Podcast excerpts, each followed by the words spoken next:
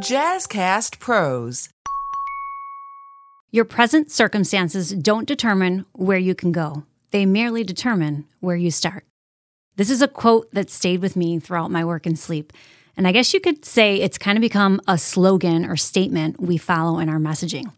I thought it was a perfect way to start a conversation about the new year. As it approaches, I know it's a time you may dedicate to set new goals and to think about what you want and where you want to go. But honestly, you don't have to wait for any specific event or day. The new year to create a vision board, a Monday to start eating healthier. The truth is, if there's anything that's important to you, there's no time like the present. The perfect time to start is right now. Hello, my sleep inspired resolution seeking friends. Welcome back to another episode of the Doze Podcast, the short and sweet of what you need to know to transform your sleep. I'm your host, Soda Kuczkowski, your trusted sleep coach and guide to help you optimize your day so that you can take back your night. Today, I want to talk to you about the goals you may have set for yourself leading into 2024. Not just because New Year's is just a few short days away, but because you're primed to want to do better for yourself and be better than last year. I want to take our time today to emphasize that when we're looking to break bad habits and form better ones, or to move past things that no longer serve us, we shouldn't just be focusing on the future. I want to encourage you to take action right in the moment. Yes, there's always tomorrow to try again if you have a setback. But if you want something, truly want something, the time to act is when it's on your mind and in your heart. This is the only way to give it wings. And of course, the goal I'm hoping makes your top three this year to truly transform your year ahead is sleep. Yes, you heard me. it isn't just about setting goals. I want to help you set the right foundation for how you can achieve whatever goal you've set for yourself. That starts with not just getting enough sleep, but getting good, consistent quality sleep. So, whether you're someone who struggles to catch those Z's or you're just looking to improve your sleep game, this episode is for you. To create good habits around it, you have to first value and understand it and how it will help you in achieving your New Year's resolutions. So, whether you're looking to lose weight or be more positive, get promoted at work, practice taking better care of yourself, that active self care needed to manage your stress and to make you feel overall better, how well you sleep can help get you there. But how do we set a goal for sleep? Well, I know you're probably thinking that you just have to make time for more sleep, but it isn't just that. Yes, you want to get enough sleep, as too little and you can end up running on fumes. The more important way to prioritize your sleep and to ensure that you're sleeping better is to create a framework of small little habits to promote it. Routine is the easiest path to that. You could start by giving yourself a bed and wake time. This is where wearable sleep trackers can be really useful and helpful. It's measurable and achievable, and most will set reminders for you and can get you on the right track. A big one for me is time blocking. I carve out certain windows of time to get things done. Truth be told, one of the gifts that I asked for this year is this super sleek timer I saw online. Yes, I could use my phone, but with that comes the temptation to check social channels or emails when I have deliberately closed out of them to avoid the distraction. Another thing that I've used in the past is my Google Home, where I'll set a timer for 20 minutes and when it goes off, I'm done with whatever task, you know, most often emails. But the thing I found is that as a business owner who wears many hats, and then also, as I like to share, is a full time assistant to a nine year old, distractions are everywhere. So I wanted the timer to know how much time I have and to be able to see it visually to really help me get hyper focused. I used to pride myself on being a multitasker, as many women do. It's the reason that we, in fact, need more sleep, about 20 minutes more than our male counterparts, because we use more of our brains because of our multitasking ways. And as a Latina, I can tell you that this is and still is a struggle. You literally could not be sitting, bored, or doing nothing in my household growing up. busy, busy, busy was the name of the game. It was about always being useful and helpful. And even up until last year, I didn't realize that this is a trauma response. It can lead to feelings of chronic stress activation. And what once seemed like a badge of honor to me and a marker of self worth, I now see was a barrier to being truly happy about the way that I live my life. And there's a huge difference between being busy and being productive. It often is more about avoidance. So the truth is, when you try to do multiple things, nothing truly has your attention. So a few years back, I made the commitment to myself that I would choose one thing at a time and give it my full focus. So when I'm with my daughter, full focus.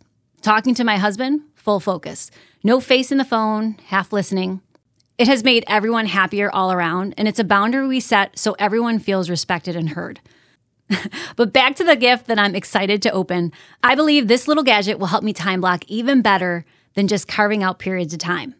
I have time blocks for everything answering emails, making phone calls, working on proposals, brainstorming for my podcast, leaving a facial on, taking a walk. It has been a huge game changer for me. It also helps me leave time for more self care because every day I have a list to tackle, usually one big task and one or two little things.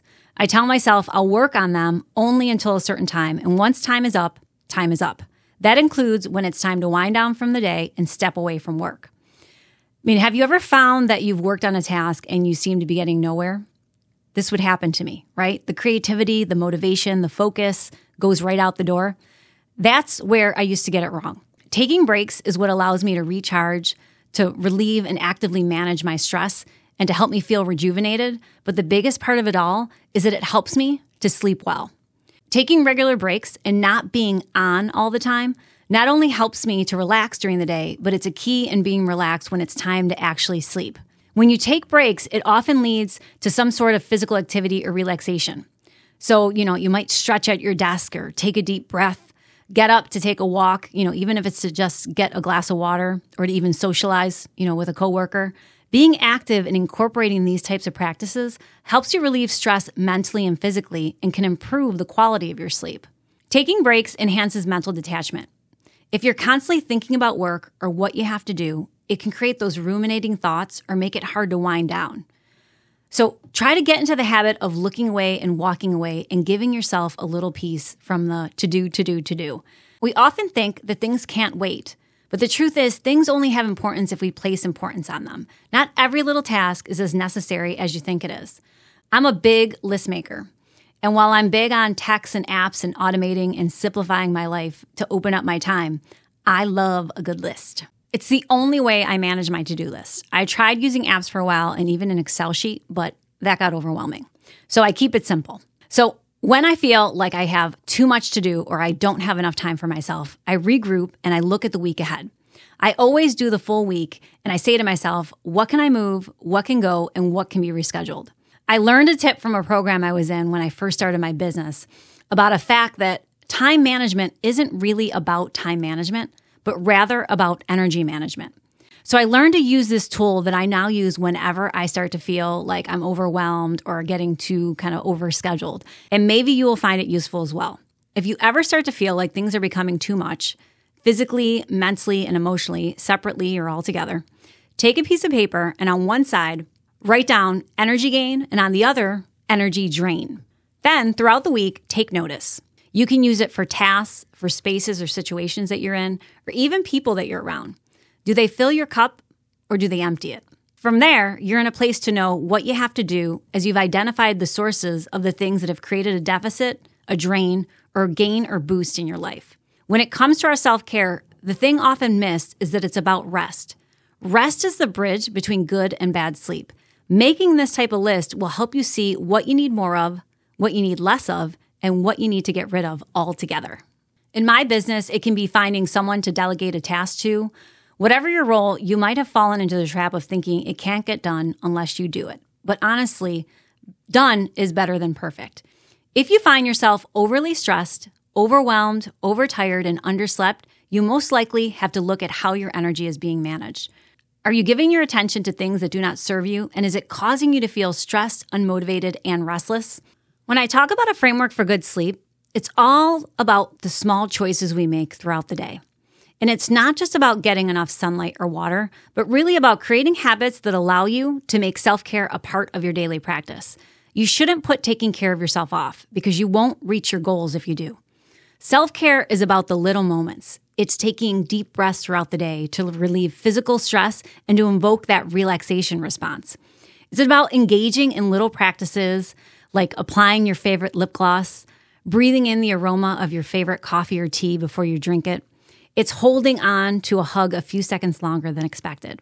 I actually heard that we need four hugs a day for survival and eight hugs a day for maintenance. So now, even if we have to force it some days, in my house, we count them out. So even if we're too busy to talk or to spend time, we are connecting in some way. I think it's important to incorporate these types of practices, even if you have to plan for them. All those things you do during the day, I promise you, will help you embrace sleep better at night. Get into the habit of creating these little practices, and before you know it, they will be part of your norm. It's like a JP Morgan quote I like to reference. The first step towards getting somewhere is to decide you're not going to stay where you are. You cannot expect that things will change if you do not. Which brings me to my tips and tools of the week. First, make that New Year's resolution list, but when you list something about self care, add prioritizing sleep at the top. It's the catalyst that will get you there. When you're well rested, it's easier to put new practices into place. Establishing a regular sleep schedule can instill a sense of discipline and structure in your life. This consistency can spill over into other areas, helping you to stick to new habits and routines. Sleep enhances your willpower. When you're well rested, you have more mental clarity and control, making it easier to resist temptations and stay focused on your goals. And getting good sleep is vital for mental health. When your mind is clear and stress levels are lower, you're in a better position to work on self improvement and adopt new, healthier habits, whatever they may be. Second, track your energy gains and drains. If you want to do better, be better. You need to see what's holding you back or lifting you up and then take action. And last, remember you're not alone in this journey. Share your sleep goals and progress with friends and family or even with us here. Having a support system can make a world of a difference when you're looking to reach new heights or reinvent how you want to be or what you see for yourself. I will drop the link to our sleep support group in the show notes. I hope that you have found value in our time together today and that I provided you some clarity as to how sleep is not just a period of rest, it's a foundational element that supports and enhances your ability to be the absolute best version of yourself. It empowers you with the mental, emotional, and physical resources needed to adopt and maintain new habits and to stick with them. Until next time, thank you for listening. I'm back every Wednesday with a new episode, ready to share my knowledge and empower you to take control of your sleep. If you've enjoyed what you heard, please subscribe to the Doze podcast. I still have lots to share with you as we work together towards creating solutions around your unique sleep challenges and needs. Until then, remember, you are pure potential if you change how well you sleep.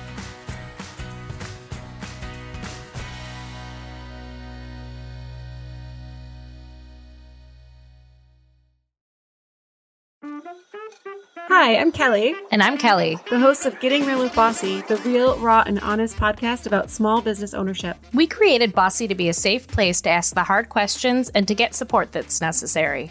With our experience, nine businesses, and over 25 years, we continue to bear it all and share what we wish we had known. We move past the must be nices and start getting real. Come along as we interview small business owners and get the true story. Leave with another tool for the next time you feel alone on this journey. Business ownership leads to unexpected knowledge. What are you an expert at? Tell us at Getting Real with Bossy and subscribe today.